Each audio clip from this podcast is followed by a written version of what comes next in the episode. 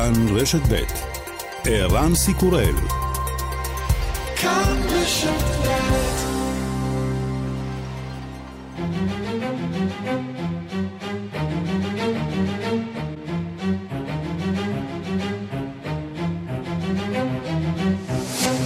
השעה הבינלאומית 20 ביולי 2021 והיום בעולם. ממשלת הודו תחת מתקפה לאחר שהתחקיר אודות תוכנת הריגול הישראלית פגסוס של חברת NSO חשף כי הממשלה עקבה אחרי מתנגדי משטר, בהם אנשי דת טיבטים, עיתונאים, דיפלומטים פקיסטנים ופוליטיקאים ממפלגות האופוזיציה. שר התקשורת השוויני וויאשאב השתנק אתמול כשניסה להכיש בפרלמנט את הדיווחים. So there can be no factual basis to suggest that a use of the data somehow equates to surveillance. I highlight, sir, NSO has also said that the list of countries shown using Pegasus is incorrect. and many countries mentioned are not even our clients. it also said it also said that most of its clients are Western countries. אין שום בסיס עובדתי לטענה, חברת NSO אמרה בעצמה שרשימת המדינות שהשתמשו בתוכנה שלה לא נכונה. היא טענה שרוב הלקוחות שלה הן מדינות מערביות. רבים במפלגת הקונגרס לא מאמינים לטענות הממשלה. מומחים מעריכים כי בעקבות יציאת הכוחות האמריקנים מאפגניסטן, קרב היום שבו הטליבן השתלט על הבירה כאבול. כך זה נשמע אתמול בעיצומה של תפילה בהשתתפות הנשיא, הפגזה רציפה שלמרות הכל לא עצרה את הטקס.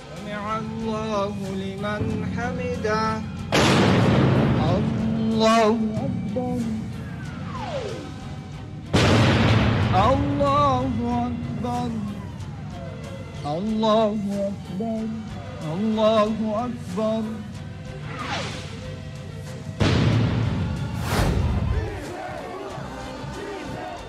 איש השמאל פדרו קסטיליו גבר בכרבע אחוז על ביתו של הנשיא לשעבר קייקו פוחימורי בבחירות לנשיאות. קסטיליו, מורה בן 51, מבטיח להילחם בפערים החברתיים בין עשירים לעניים.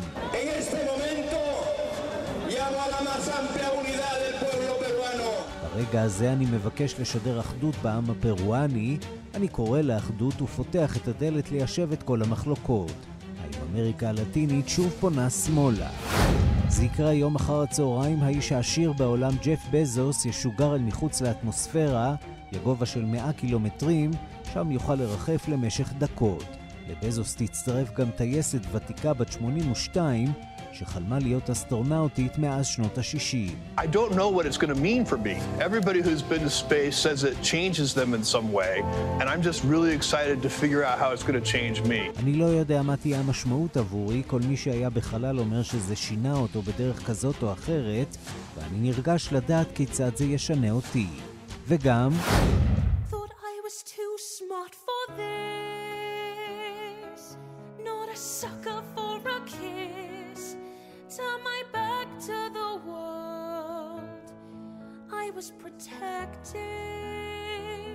שתי הצגות בלבד הצליח אנדרו לויד וובר להעלות בלונדון של המחזמר החדש שלו סינדרלה, וכבר הדבקה המונית בצוות. ההופעות הקרובות בוטלו. לויד וובר פונה לממשלה לעזרה, ואומר כי וריאנט דלתא השליך את עולם התיאטרון על הקרשים, כעת הוא מבקש סיוע דחוף.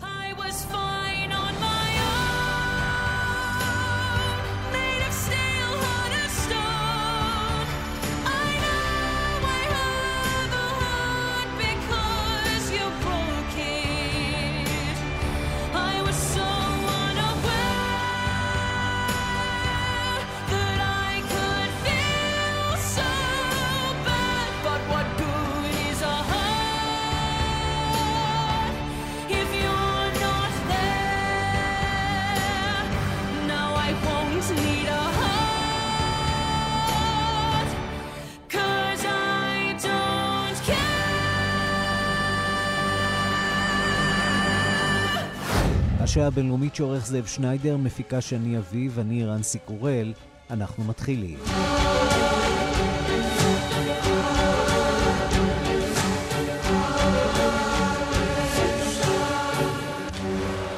שלום רב לכם, אנחנו פותחים אצלנו בבית, אה, וקודם כל אומרים שלום לאילנה אזולאי שנמצא כאן אה, אצלנו מעבר לזכוכית, אה, ופותחים עם החלטת יצרנית הגלידות, בן אנד ג'ריז, להפסיק למכור את מוצריה מעבר לקו הירוק, וההחלטה הזאת, מתברר, הובילה למאבק פנימי בתוך החברה. מתברר שתאגיד האם יוניליבר שהחברה שייכת לו הסתייג מרעיון ההחרמה, אבל הקברניטים של בן אנד ג'ריז העולמיים התעקשו אחרי מסכת לחצים מתומכים ולקוחות בארצות הברית. שלום לכתבנו בוושינגטון, נתן גוטמן. שלום ערן. טוב, אז ההודעות הרשמיות הן מאוד מאוד ברורות. מצד אחד בן אנד ג'ריז מודיעים את מה שהם מודיעים, ומן הצד האחר יוניליבר, חברת העל, תאגיד העל, נותן להם סוג של גיבוי, אבל מאחורי הקלעים קורה משהו אחר. כן, בעצם מדובר כאן באיזשהו אה, תחרות משיכת אה, חבל, אה, כל אחד מנסה למשוך לכיוון שלו, וזה באמת משקף את הייחודיות אה, של חברת אה, בן אנד ג'ריז. אנחנו יודעים שבן אנד ג'ריז חברה שהוקמה על ידי שני שותפים מאוד פרוגרסיביים, מאוד ליברליים לפני יותר מ-40 אה, שנה. מה שעניין אותם תמיד זה שהחברה שלהם תעמוד בסטנדרטים המוסריים והפוליטיים אה, שלהם. אבל בשנת 2000 החברה הזאת אה, אה, גדלה וגדלה ונמכרה לתאגיד הענק אה, יוניליבר, ואז בתוך המכירה הזאת היה הסכם ייחודי שבעצם הותיר בידי בן אנד ג'ריז, אפילו כשהם בתוך התאגיד הענק הזה יוניליבר, את העצמאות לקבוע דברים שקשורים למה שהם מכנים המשימה, משימת הצדק החברתי שלהם. וזה, וכאן זה מגיע להחלטה שלהם להפסיק למכור גלידות מעבר לקו הירוק. החברה עצמה, בן אנד ג'ריז, מאוד רצתה לעשות את זה, יוניליבר לא רצתה לעשות את זה, היה לחץ של הקונים ושל הלקוחות, בעיקר ראינו את זה אחרי הסבב האחרון של הלחימה בעזה, הרבה לחץ אה, אה, ברשתות החברתיות על בן אנד ג'ריז לעשות מעשה, ולכן הם החליטו לעשות את זה, בניגוד אה, לרצונה של חברת יוניליבר, ולכן אנחנו גם רואים את הדגשים השונים בין שתי, בין שתי ההודעות ובין הארגונים השונים, מצד אחד בן אנד ג'ריז מדברים בעיקר על הצורך שלהם לצאת ממכירות בגדה המערבית, יוניליבר מדגישים את העובדה שבתוך ישראל הם ימשיכו למכור תמיד, לכאורה יש הסכמה, אבל זה בעצם משקף שוב, גם את המתיחות שם, אבל בעיקר את הייחודיות של אה, בן אנד ג'ריז בשוק הזה, וזה חשוב לזכור, כי אם בישראל אנשים מסתכלים ואומרים, אה, עכשיו כל החברות האמריקניות ילכו בעקבותיה ויאמצו גם הם כללים כאלה, סביר שלא, בן אנד ג'ריז היא חברה ייחודית. עד כמה אה, הסיפור הזה מעורר אה, תהיות, שאלות, מחאה, אה, בעיקר בקרב הקהילה היהודית האמריקנית? הוא, הוא מעורר אה, עניין רב ללא ספק אה, אה, באמת בקרב הקהילה היהודית, ראינו אתמול הרבה תגובות מצד אחד במרכז, במרכז המפה היהודית, אנשים שאומרים זו לא הדרך להתמודד גם כשיש לכם ביקורת על ישראל, חרמות אינן הדרך לפעול. ראינו אה, אה, חרמות נגד, אה, רשתות מרכול כשרות שמודיעות שהם יפסיקו לרכוש מוצרי בן אנד ג'ריז, אנשים במדיות החברתיות שמדברים על זה, גם הם. מצד שני ראינו גם ארגוני שמאל יהודים שאומרים כן, זו הדרך, הרעיון הזה של הדגשת ההבחנה בין ישראל proper לבין מה שקורה מעבר לקו הירוק, זו הדרך לפעול ולכן מברכים או מוכנים לפחות לקבל את ההחלטה הזאת אה, של בן אנד ג'ריז, כך שמגוון התגובות משקף גם את מגוון הדעות בקהילה. אם צריך לאפיין את זה אולי במשפט אחד, הייתי אומר שיש פחות אווירת אה, אה, פאניקה בקהילה היהודית האמריקנית ממה שראינו בישראל. כן, אה, במידה רבה חלוקה בין אה, רפובליקנים אה, לדמוקרטים, ואנחנו יודעים שבארצות הברית יש מדינות שבהן יש חוקים נגד חרם על ישראל, לפחות עשר מדינות כאלה, שבעצם קובעות סוג של עונשים בחוק על צעדים כאלה נגד ישראל. האם יש סיכוי שנראה את אותן מדינות נוקטות צעדים נגד חברת האם יוניליבר או חברת הבת בן אנד ג'ריז? זה מסובך, כאן זה מתחיל להיות מסובך. יש כ-30 מדינות שיש בהן חוקים נגד החרמות של ישראל, וראינו אתמול את ההצהרה המאוד אה, אמ, דרמטית של אמ, שר החוץ, ואחר כך של השגריר הישראלי לאו"ם ולוושינגטון, על כך שהם יפעלו עם המדינות האלה כדי לנקוט צעדים משפטיים נגד אה, בן אנד ג'ריס. זה לא פשוט. המדובר בחוקים, קודם כל שלא אמ, מענישים חברות בגלל חרם על ישראל, מדובר בחוקים מצומצמים בהרבה, שבעצם מונעים מהמדינות לחתום על חוזי אספקה גדולים עם חברות מסוימות, אם החברות האלה מעורבות בחרם מאורגן נגד ישראל. אז כשאתה מסתכל על כל המדינות האלה, ואגב, גם החוקים האלה נמצאים באתגרים משפטיים לא פשוטים וחלקם גם אה, נאלצו לשנות את החוקים. אבל אפילו כשאתה מסתכל בתוכם, אז קודם כל חלקן עושות הבחנה בין אה, חרם מעבר לקו הירוק לחרם בתוך הקו הירוק. גם אלה שעושות, כאמור, מדובר בחוזים עם המדינה, חוזים גדולים וחוזים שאתה יכול להוכיח אה, שהם עם חברות שהחרם שלהן הוא נעשה בצורה מאורגנת. כמה מדינות חתמו על חוזה לרכישת גלידה ביותר מ-100 אלף דולר, אני לא חושב שיש הרבה, כמה מהם יוכלו להוכיח שההחלטה הזאת לא למכור מעבר לקו הירוק היא חלק מאיזשהו מסע חרם מאורגן, גם זה קשה לראות. בקיצור, הנתיב המשפטי הזה הוא כנראה לא מה שיושיע את ישראל. מה שבטוח הסיפור הזה צפוי להעסיק אותנו בשנה וחצי הקרובות, עד שיגיע הרגע שבו אה, בן אנד ג'ריס באמת אה, צפויה לנתק את היחסים עם הספק הישראלי שלה, לא כל כך בטוח שהיא תמצא כאן אה, ספק חלופי. בואו נעבור מכאן לסערה שעורר בשבוע האחרון הנשיא ביידן, כשטען שפייסבוק הורגת אנשים משום שהיא אה, מתירה הפצה של אה, תיאוריות קונספירציה נגד חיסונים. עכשיו ביידן נאלץ לחזור בו לפחות קצת מהטענה הזאת. כן, לא, לא, לא רק ביידן, כל הבית הלבן בעצם מתקנים את המסר, מנסים להגיד המלחמה שלנו היא לא נגד פייסבוק, היא נגד הנגיף, ואנחנו בסך הכל רוצים לעזור לאנשים להבין את המציאות ולהתחסן. היה הרבה מאוד, אה, אה, הרבה מאוד לחץ על הבית הלבן אחרי שביידן אמר מה שהוא אמר, ואיזושהי תחושה שהם פותחים פה במלחמת עולם שהם לא יוכלו לנצח בה נגד פייסבוק ונגד אה, רשתות המדיה החברתית, ולכן שמענו את ביידן אתמול מנסה קצת לתקן, הנה הדברים שהוא אמר. Facebook isn't killing people. These 12 people are out there giving misinformation. Anyone listening to it is getting hurt by it. It's killing people. It's bad information. My hope is that Facebook, instead of taking it personally that somehow I'm saying Facebook is killing people, that they would do something about the misinformation, the outrageous misinformation about the vaccine.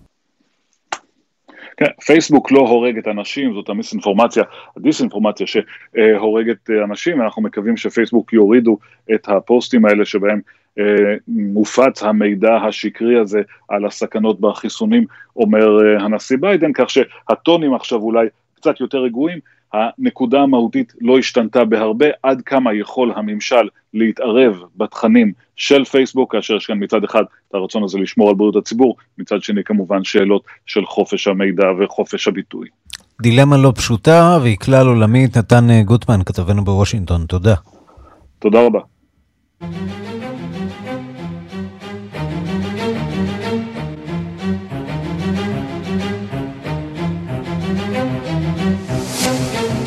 זן דלתא ממשיך להתפשט ברחבי העולם. רוסיה מדווחת שביממה האחרונה נרשמו 24 אלף נדבקים חדשים, כ-800 מתים, והמניין הכללי של הנדבקים מאז תחילת המגפה חצה שם את אה, רף אה, ששת המיליונים. המומחים בהודו מתריעים, הנתונים הרשמיים על שיעור הנספים במדינה נמוכים לפחות אה, פי עשרה מהמספר האמיתי. הדיווח של כתבת חדשות החוץ, נטליה קנבסקי.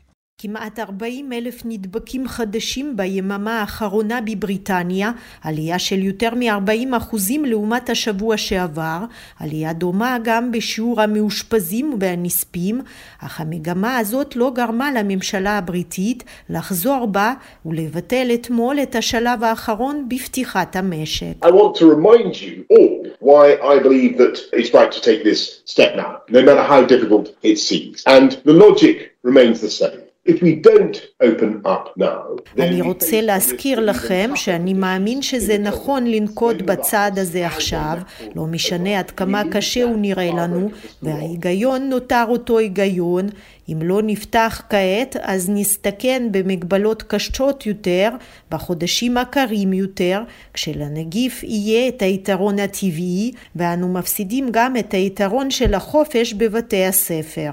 There comes a point after so many have been vaccinated, when further restrictions no longer prevent hospitalizations and deaths, ואז יש את הסוגיה הבאה, כשכל כך הרבה אנשים כבר חוסנו, המשך המגבלות כבר אינו מונע את האשפוז והמוות, אלא רק דוחה את הבלתי נמנע, אז אנו חייבים לשאול את עצמנו, אם לא עכשיו אז מתי?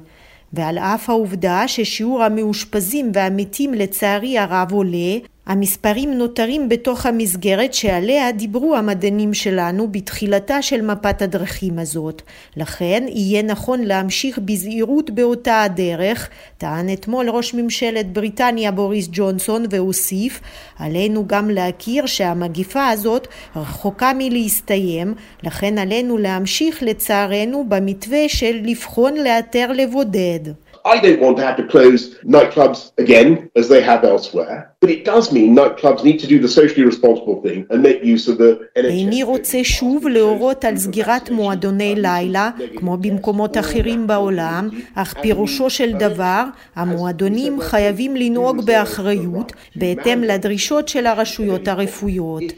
הם צריכים לדרוש הוכחה לחיסון, לטסט שלילי או לנוגדנים. לדברי ג'ונסון, הממשלה שומרת את הזכות להפוך את הדרישה הזאת לחובה מסוף ספטמבר, כשלכל בני 18 ומעלה תהיה אפשרות לקבל את שתי מנות החיסון.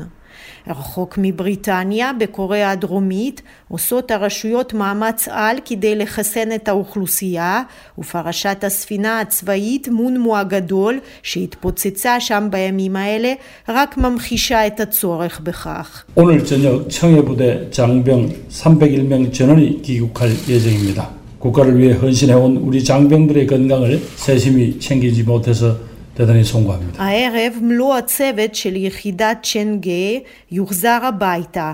אנו ממש מצטערים שלא הצלחנו לטפל בבריאותם של החיילים שלנו, אמר הבוקר ראש ממשלת קוריאה הדרומית קים בוק יום, לאחר ש-250 מתוך 301 אנשי צוות הספינה נמצאו חיוביים לקורונה, 12 מהם במצב קריטי. הצוות לא חוסן ויצא בחודש פברואר למשימה של שמונה חודשים במפרץ עדן. המשחקים האולימפיים יוצאים לדרך וליפנים לא נותר אלא להשלים עם המציאות שהם משתדלים לשמור על אופטימיות ומעבירים מסרים של תקווה, מקווים אה, שהמשחקים יחזירו את האור לחיי האנושות, אבל בינתיים עוד ועוד נדבקים בקורונה. הפעם הודיעה פדרציית הבייסבול של מקסיקו כי שניים מהנבחרת של החיוביים לקורונה. שלום ליואב בורוביץ', שליח אה, אה, חדשות כאן לטוקיו. שלום ערן. תמונת מצב אה, על מה שקורה שם. אז כן, ערן, באמת עדכנת על שני השחקני הבייסבול המקסיקאים שכבר נמצאים ביפן ונמצאו חיובים לקורונה. צריך להבין, בינתיים היו מקר, מקרים אחדים של חיובים לקורונה בכפר האולימפי, שגם הדביקו uh, כמה עשרות אחרים, אבל בסך הכל מדובר במספרים מצומצמים מאוד, יחסית למדינת הענק הזו, 126 מיליון תושבים, עם יותר משלושת אלפים מקרי קורונה מאומתים מדי יום. למרות כל זה, זו מדינה שבסך הכל התמודדה מצוין עם הקורונה, מספר מתים קטן מאוד יחסית לעולם הגדול, אבל עדיין ביפן אה, מתמודדים עם הקורונה בצורה מאוד מאוד זהירה, מאוד קפדנית. אז אה, כולם נמצאים בתוך קפסולות, אנחנו העיתונאים, הספורטאים כמובן במשנה תוקף, כל המלווים, ובסך הכל התנועה מוגבלת, אבל היום גם יצא לנו, מותר לנו להיות רבע שעה מחוץ למלון, והלכנו ברובע גינזה, הרובע המרכזי והיוקרתי בטוקיו, ושם דיברנו עם לא מעט אנשים, וצריך להגיד שההתלהבות שלהם אולימפיאדה מאוד מאוד מוגבלת ומצומצמת. הם מבינים שהאולימפיאדה הזו לא למעשה פתוחה עבורם, הם לא יוכלו להיות במשחקים, והם לא יוכלו, אה, הם לא יוכלו למעשה להיות חלק מהחגיגה הזו, וזו חגיגה שהושקעו בה כבר סכומי עתק, קרוב ל-20 מיליארד דולר, סכומים, אה, הערכה בלתי רשמית, נרכשו יותר מחמישה מיליון כרטיסים. אז היפנים אומרים לי, אומרים, תקשיב, למה לעשות אולימפיאדה כשיש משבר כלכלי כל כך חמור, כשכל כך הרבה אנשים איבדו את העבודה, כאשר כל כך הרבה אנשים חולים מדי יום, למה לעשות את זה? אבל השאלה הזו כבר מגיעה מאוחר מדי, לאחר שהכסף הגדול נשפך, לאחר שההחלטות כבר התקבלו. בואו נשמע את מושלת עיריית טוקיו, אזור טוקיו, מתייחסת למשבר, אבל גם מתייחסת לאופטימיות שאולי המשחקים האולימפיים יביאו עמם ליפן. コロナ禍という世界が直面する困難の中 אני מקווה שלמרות הקשיים, אומרת המושלת, האולימפיאדה הזאת תהווה קרן אור עבור המדינה שלנו ועבור העולם כולו, כי כל העולם יצפה במשחקים האלה, מעל שבעה מיליארד איש, ולכן כולם יצפו ביפן ואנחנו צריכים באמת להדגיש את האופטימיות. אז זו באמת גישה אחת, וכמובן עם הגישה הזו נמצא גם אה, תומאס באך, אה, יושב ראש הוועד האולימפי הבינלאומי, האיש שלמעשה קיבל את ההחלטה הרת הגורל הזו ללכת קדימה עם המשחקים האולימפיים, כי הרי אם היו מוותרים על המשחקים האולימפיים, צריך להבין, הוועד האולימפי היה מפסיד מיליארדי דולר בזכויות שידור שנמכרו לכל העולם. מדובר בהרבה מאוד כסף, mm-hmm. מעבר לכך כמובן מדובר בכל העבודה הקשה של הספורטאים הטובים בעולם, שכל חייהם מתכוננים לאירוע הגדול הזה. אז תומאס באך גם מתייחס להחלטה בסופו של דבר לערוך את האולימפיאדה ביפן. The Olympic Games Tokyo 2020 will give humanity faith in the future. The best athletes of the world are looking forward with... המשחקים האולימפיים בטוקיו ייתנו לאנושות תקווה ואמונה באנושות. כך אומר דוקטור תומאס באך, שוב מנסה להדגיש את הערכים האולימפיים הבסיסיים והנעלים ביותר של כמובן תקווה ושיתוף ואוניברסליות ובאמת היעדר, אנחנו יודעים עוד בימים העתיקים שבזמן המשחקים האולימפיים לא היו מלחמות בעולם.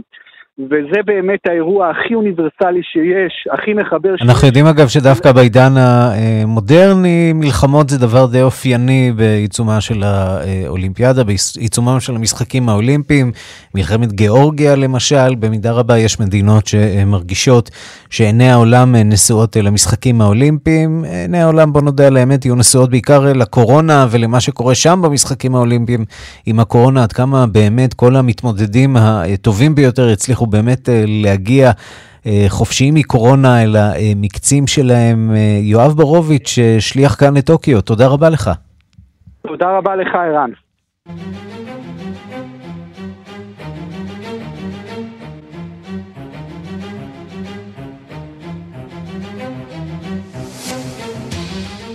פרו עכשיו, בתום שישה שבועות של מאבקים משפטיים שנמשכו מאז הבחירות במדינה, אוחז פדרו קסטיליו כנשיא הנבחר של פרו. קסטיליו סוציאליסט, מבטיח לפעול לצמצום הפערים החברתיים במדינה שסובלת ממשבר כלכלי קשה.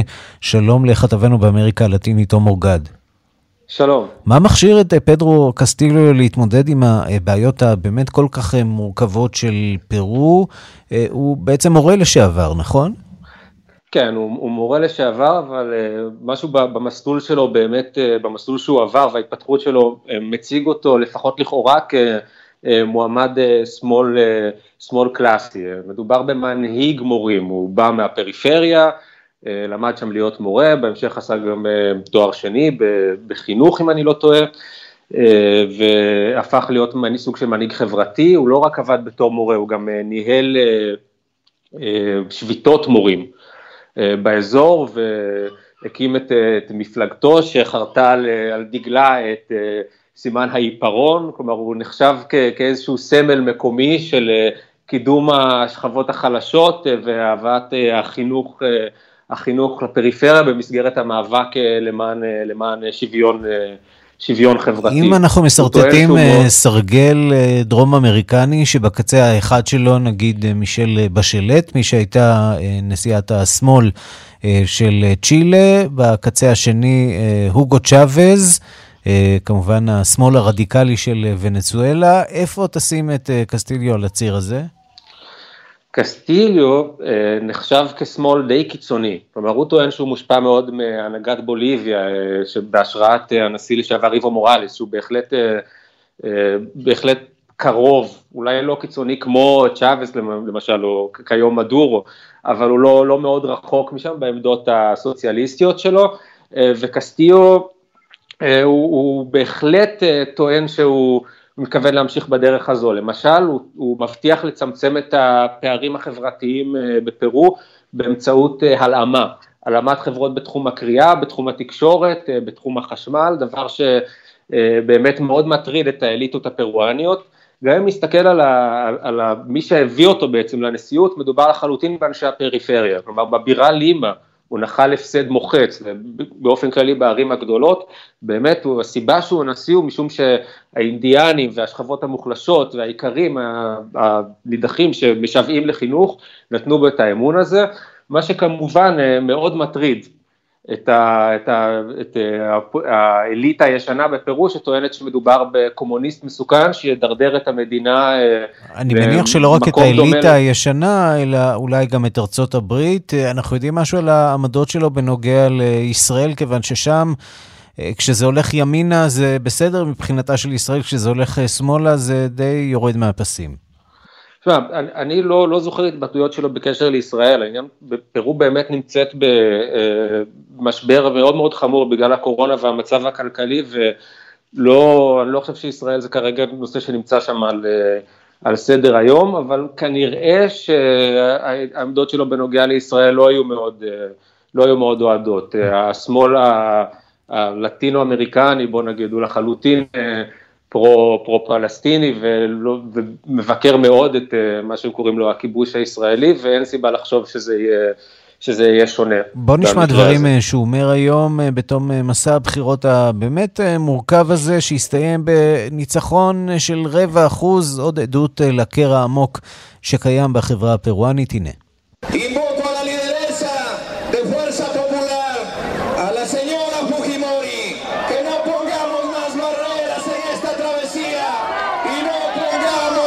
כן, והוא מושיט יד ליריבה שלו, קייקו פוחימורי, נכון?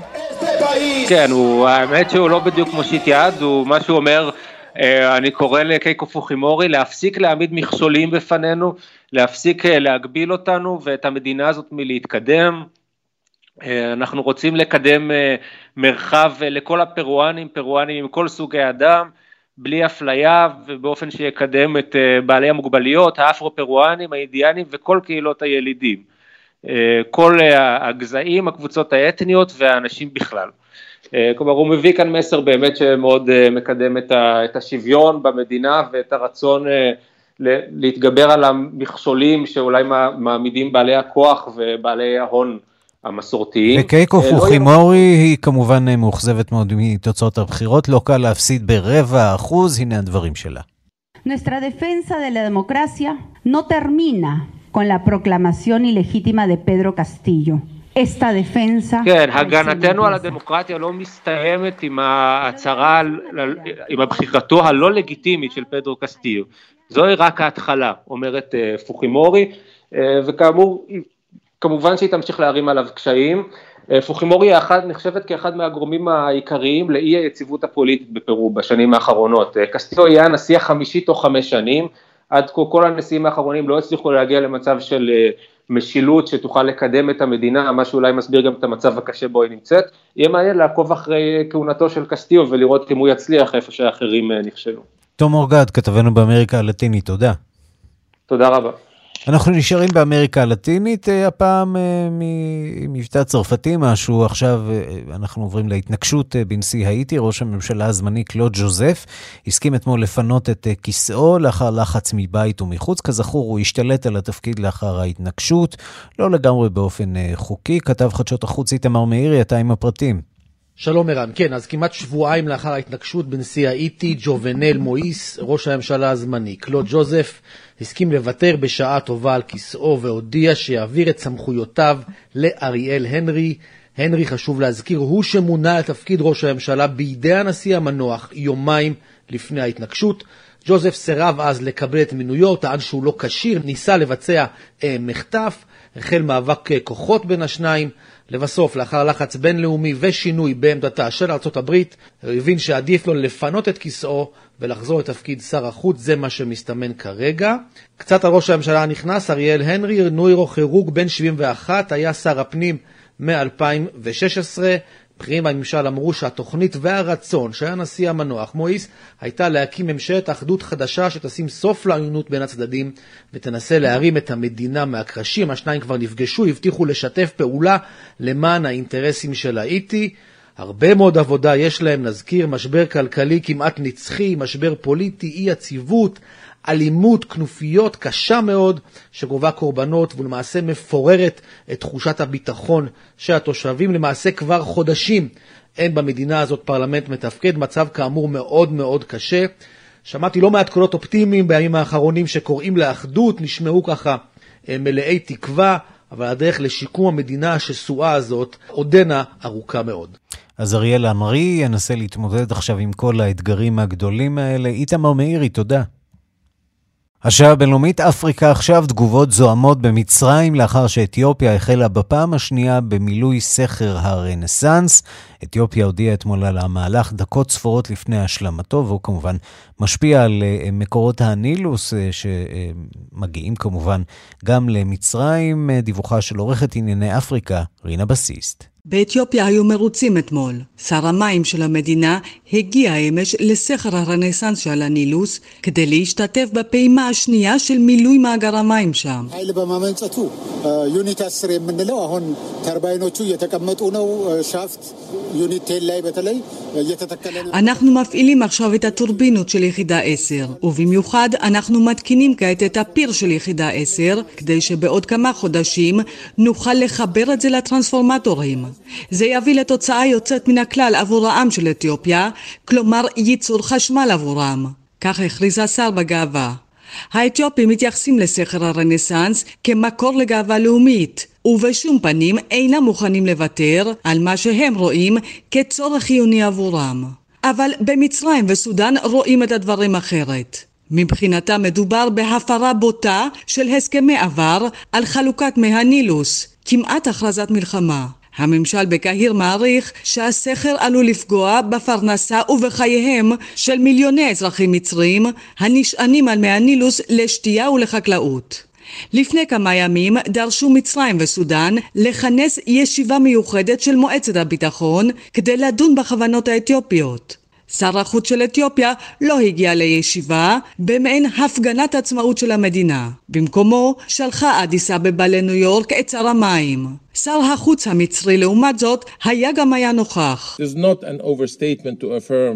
That for Egypt the GERD is an existential threat. This is a situation that Egypt cannot and will not tolerate. זה לא יהיה מוגזם לומר כי עבור מצרים הסכר הוא איום קיומי. זה מצב שמצרים לא יכולה ואיננה מתכוונת להשלים עמו. כך הזהיר בישיבה סמך שוקרי. אז מה עכשיו? בקהילה הבינלאומית מודאגים מאוד. לא בטוח שאפשר יהיה למצוא פתרון דיפלומטי כעת משהושלמה הפעימה השנייה. גם לא ברור עד איפה מצרים וסודאן מתכוונות ללכת במאבק שלהן נגד הסכר. מומחים אינם שוללים את האופציה הצבאית. בינתיים, אתיופיה מתמודדת גם עם בעיות מבית. המשבר במחוז טיגרי ממשיך להחריף. אתמול למשל התפרסם דוח על חיילים אריתראים שכנראה הוציאו להורג 60 צעירים מהקהילה הקטנה של שבט אירוב. דוח אחר אתמול גילה כי שיירה של עשר משאיות של סוכנות האו"ם למזון אשר הייתה בדרכה לטיגרי הותקפה ולא הצליחה להגיע אל היעד שלה. סוכנויות הסיוע טוענות כי העימות בטיגרי החל כעת לזלוג לאזורים שכנים באתיופיה כמו מחוז אפר. בסוף השבוע נרשמו באפר קרבות בין מורדים מטיגרי ולוחמים ממיליציות פרו-ממשלתיות. גלישת העימות מסוכנת לא רק בגלל הרחבת מעגל האלימות. מחוז עפר הוא נקודת היציאה של סוכנויות הסיוע אל עבר האזורים מוכי הרעב בטיגרי. אם מחוז עפר יהפוך גם הוא לזירה מדממת, דרכי העברת הסיוע לטיגרי ייחסמו כנראה באופן סופי. כאן רינה בסיסט. שלום לדוקטור חיים קורן. שלום רב. מרצה במרכז הבינתחומי בהרצליה, לשעבר אה, שגריר ישראל אה, לדרום סודאן, שגריר לשעבר אה, במצרים, מכיר היטב את כל הזירה הזאת. עד כמה באמת הסכר הזה גורם לפגיעה בהזרמת המים למצרים ולסודאן? הסכר במתכונתו הנוכחית בהקשר של שלושת המדינות האלה הוא מוקד מחלוקת כי uh, כבר הייתה תקופה לפני כשנה שהייתה תחושה שמגיעים להבנות לכיוון של הסכמות ומאז השתנו כל כך הרבה דברים שקשה כרגע לראות מה קורה. הסכר למעשה אמור היה להסתיים, להתמלא ב-22 לחודש, ביום חמישי, הוא כבר מלא, ועכשיו כולם ממתינים לראות uh, לאן הדברים הולכים. ציינה הכתבת שלכם, רינה, בצדק, שיש בעיות אזוריות נוספות שמאוד מאוד משפיעות על הנושא הזה. במקרה הזה המיידי זה העניין של הטיגריי וההתנהלות של ראש ממשלת אתיופיה. יש לזה השלכה מיידית על, ה, אה, על ההקשר הכולל של שלושת או ארבעת המדינות האלה, אם כוללים גם את דרום סודאן והקטע של הנילוס הכחול, אה, זה בהחלט משפיע אה, ומכניס אי ודאות חדשה לפרשה הזאת. השאלה באמת אם יש פגיעה בהזרמת המים, אני מניח שאתיופיה תטען שמעבר למילוי מילוי המאגרים האלה, אין לה כוונה לפגוע בהזרמת המים למצרים, וזה בעצם המבחן האמיתי, ברגע שהסכר הזה ימולא, אז נוכל אולי לדעת אה, עד כמה באמת מצרים וסודאן ממשיכות לקבל הזרמה של מים אה, תקינה? להערכתי אין כוונה לפגוע בהזרמת המים, אבל בגין האירועים שאנחנו חווים בזמן האחרון, מצרים וסודאן לא המתינו לנקודה הזאת, אלא כבר התחילו לגייס דעת קהל ותמיכה בעמדות שלהם וגם לאיים. ככה שגם סודאן טענה שזה יפגע בה באופן מאוד מאוד משמעותי, וגם מצרים אה, החמירה את הסגנון שלה, אה, ואפילו אה, חיממה את היחסים עם דרום סודאן באופן כזה, בתמיכות מסוימות, שגם הנילוס הכחול, שלהזכיר הוא בסך הכל 14% מכלל זרימת הנילוס, הוא גם אה, ייפגע, המים באופן כולל ייפגעו מהגעת הנילוס הכחול לפגישה שלו עם הנילוס הלבן באטברה בסודאן, ויפגע בסך הכל אה, בתפוקה הכוללת של המים, כך שגם אם הכוונה האתיופית היא לא לפגוע, הפרשנות היא, וככה היא משווקת אה, גם בכינוס של האו"ם וגם בהיבטים אחרים, היא תפגע אה, בסך הכל בביטחון הלאומי של סודאן ומצרים. יושב הסיסי בלשכתו ומנסה לבחון את האלטרנטיבות אה, שברשותו, כשאפשרות אחת היא סוג של פעולה צבאית ישירה כמובן, זאת אופציה אחת. אה, האופציה השנייה היא כמובן אה, ועדיפה היא משא ומתן. אה, האופציה השלישית היא מה? איזה סוג של חתרנות מדינית? אולי גיבוי למורדים בטיגרי? אני לא יודע אם חתרנות, אבל ללא ספק ניצול מצב שבו שרוי אבי אחמד באתיופיה, ודחיקתו את הטיגרנים, לפחות באזור שגובל עם סודאן, לתחום סודאן, עד כדי חימום העניין לאיומי מלחמה מצד סודאן, וסיסי בהחלט מנצל את התנופה הזאת כדי אה, להבהיר אה, שבני שיחו האתיופים אינם אמינים בעניין הזה, וזה משליך על הזרימה של הנילוס, וגם אפילו יכול להיות שהם חושבים שבימים האחרונים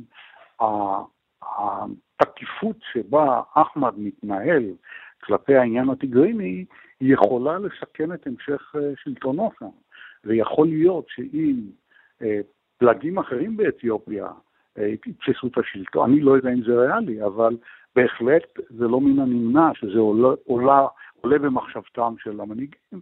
יכול להיות שהרכב אחר בהנהגה האתיופית יכול להתנהל אחרת לחלוטין בנושא של, של סכר הרנסאנס. בואו נדבר על האינטרס הישראלי פה בתוך כל הסיפור הזה, כיוון שכל זה קורה בשכונה שלנו. זה נשמע רחוק מעבר להרי החושך לרוב הישראלים, אבל מצרים היא כמובן שכנתנו, סודאן היא, אה, נקרא לזה, בעלת בריתנו עדיין לא ממש, אבל אה, יש כבר אה, התחלה של יחסים עם סודאן, כאלה ואחרים. אה, האם אה, ישראל נדרשת כאן אה, לקבוע עמדה, האם השותפות הקרובות יותר של ישראל מצפות ממנה להפגין קו נוקשה יותר כלפי אתיופיה, להפעיל לחץ על אתיופיה, נוכח הידידות הקרובה שיש בין שתי המדינות? צריך לומר ששנים רבות מצרים נהגה באופן קונסיסטנטי להאשים את ישראל בעיתונות שלה שהיא גונבת את המים מהנילוס ממצרים באמצעות יחסיה הטובים עם אתיופיה. אה, כשעבד אל-פתאח א-סיסי עלה לשלטון, הוא שינה את הדבר הזה, הפסיק לדבר על זה ככה, ופורסם כבר שהוא ביקש את ישראל לתווך בין מצרים לבין אתיופיה בנושא הזה של המים. זה קורה? לא ממש לפי מיטב ידיעתי, כי לפעמים לא תמיד צריך לקפוץ ולתווך במקומות שאתה יכול להיחוות בהם, מכל הכיוונים. ולכן יש לנו מספיק מתווכים, אה, גורמים בינלאומיים בעלי משקל שעסוקים בזה באופן אה, אינטנסיבי, ראשם ורובם כבר תקופה ממושכת, ומנסים לנסות לפתור את זה. וגם היו שינויים בעמדות של, אה, לא רק של אתיופיה, גם של מצרים וסודאן, לאורך כאמור השנה האחרונה. או במילים אחרות, לישראל יש אינטרס שהאמריקאים פה אה, יפגינו מעורבות אה, גדולה יותר, ויפתרו את הסכסוך הזה, כיוון שהוא בין שתי ידידות חשובות, שלא לומר אסטרטגיות של ישראל. אין ספק. דוקטור חיים קורן, מרצה במרכז הבינתחומי בהרצליה, מי שהיה שגריר ישראל הראשון לדרום סודאן ושגריר לשעבר במצרים, תודה רבה לך על הדברים. תודה רבה.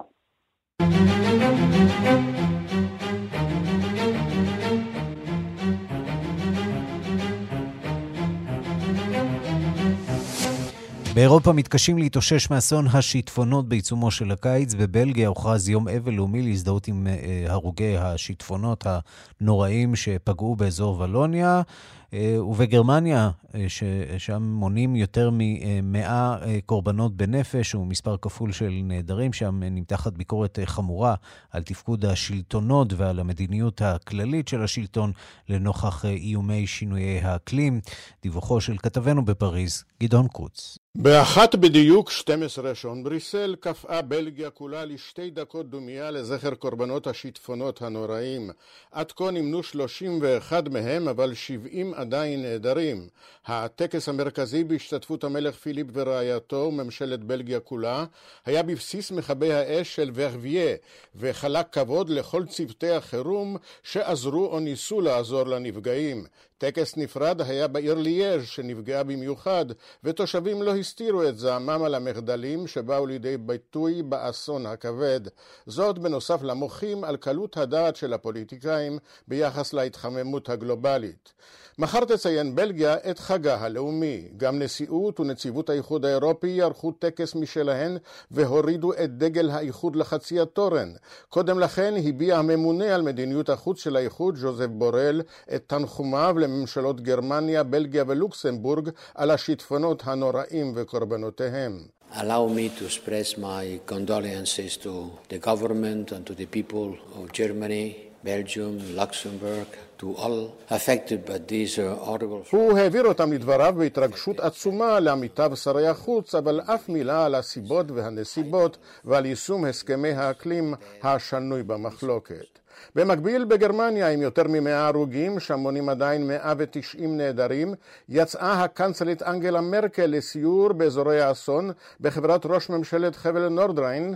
שר הפנים ארנסט זיהופר נאלץ להתמודד מצידו עם הביקורת הגוברת על תפקוד השלטונות לנוכח האסון. הוא הבטיח סיוע חירום לאלה שאיבדו הכל, שיקום שיעלה מיליארדים ובחינה מחדש של כל התשתית הציבורית. Hilfe gegenüber Menschen, die nichts mehr haben und die, denen unbürokratisch geholfen werden muss. Es geht um äh, den Wiederaufbau. עם זאת, הוא אינו סבור שהפתרון למחדלים נעוץ בהעברת יותר סמכויות לשלטון המרכזי על חשבון המקומי. הוא הגן על השירות המטאורולוגי הגרמני שהעביר לדבריו נתונים מדויקים למרכזים המקומיים ומחה על הקמפיין הפוליטי הרטורי הזול מאוד לדבריו נגד הממשל. Manches, was ich jetzt so höre, muss ich leider einer ganz äh, billigen Wahlkampfrhetorik zuordnen. עכשיו באמת לא הזמן לכך, סיכם שר הפנים הגרמני. כאן גדעון קוץ. אחרי יותר משנה של ציפייה, הודיע אתמול אנדרו לויד וובר על ביטול הבכורה של המחזמר החדש שלו, סינדרלה, לנוכח אה, העלייה במקרי הקורונה בלונדון הבירה. האם הכרכרה הפכה לדלעת מוקדם מהצפוי? שלום לאישה והסנדל מאיר קרימולובסקי. שלום, שלום ערן, והאמת שביוני... אה, לפני שנה אני קיבלתי הזמנה לפריוויו, שלא בדיוק היה. ידעתי שהסנדל נשאר אצלך. ואתה יודע, זה סיפור קשה, כי כי למעשה, הרי כל העולם אתמול דיבר, חלק בדאגה וחלק בהערצה, שבוריס ג'ונסון אכן פותח, אתה יודע, לחלוטין את, ה, את הכל. לא כך הוא, ומה שבעצם קרה בתיאטרון, שלכאורה יכולים לפתוח עם 50 אחוז אה, תפוצה, זאת אומרת 50 אחוז של כרטיסים, אבל ברגע שמישהו שם נדבק, הם למעשה צריכים אה, לנטרל את הכל.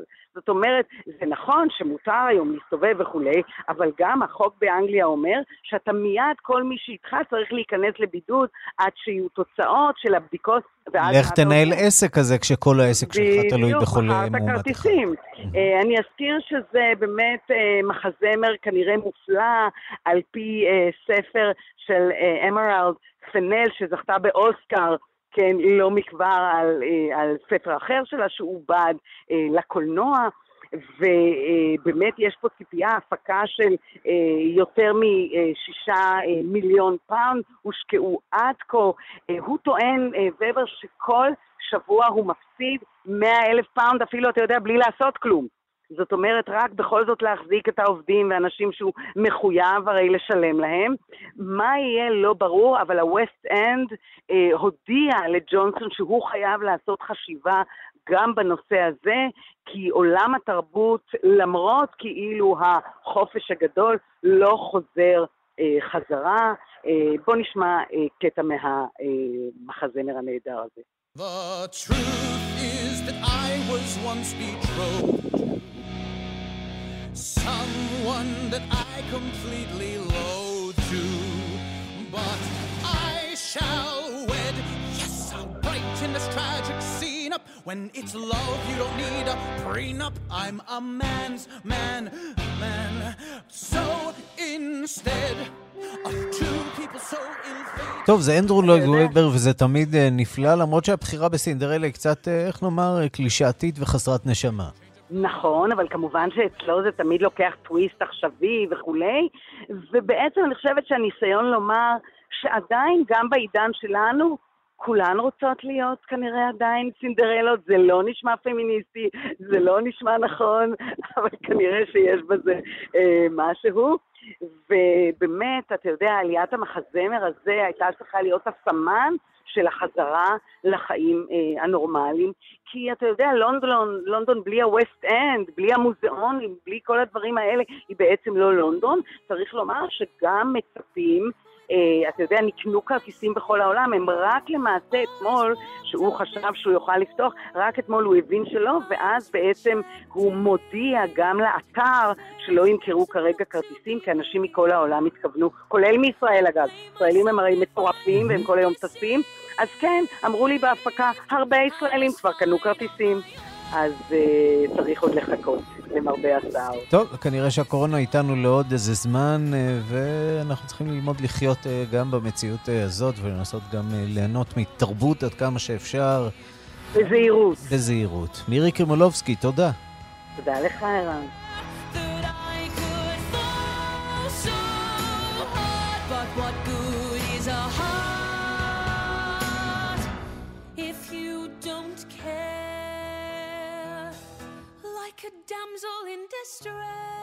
אז אנחנו אה, לוקחים את הדלעת שלנו מכאן, עד כאן השעה הבינלאומית מהדורת יום שלישי שערך זאב שניידר, המפיקים שני אביב וקובי זרח, תודה לאיילת אה, דוידי, הטכנאים משה ליכטנשטיין ואילן אזולאי. אני רנסי קורל, מיד אחרינו רגעי קסם עם גדי לבנה, אנחנו ניפגש אה, מחר בשתיים בצהריים עם מהדורה חדשה של השעה הבינלאומית. להתראות.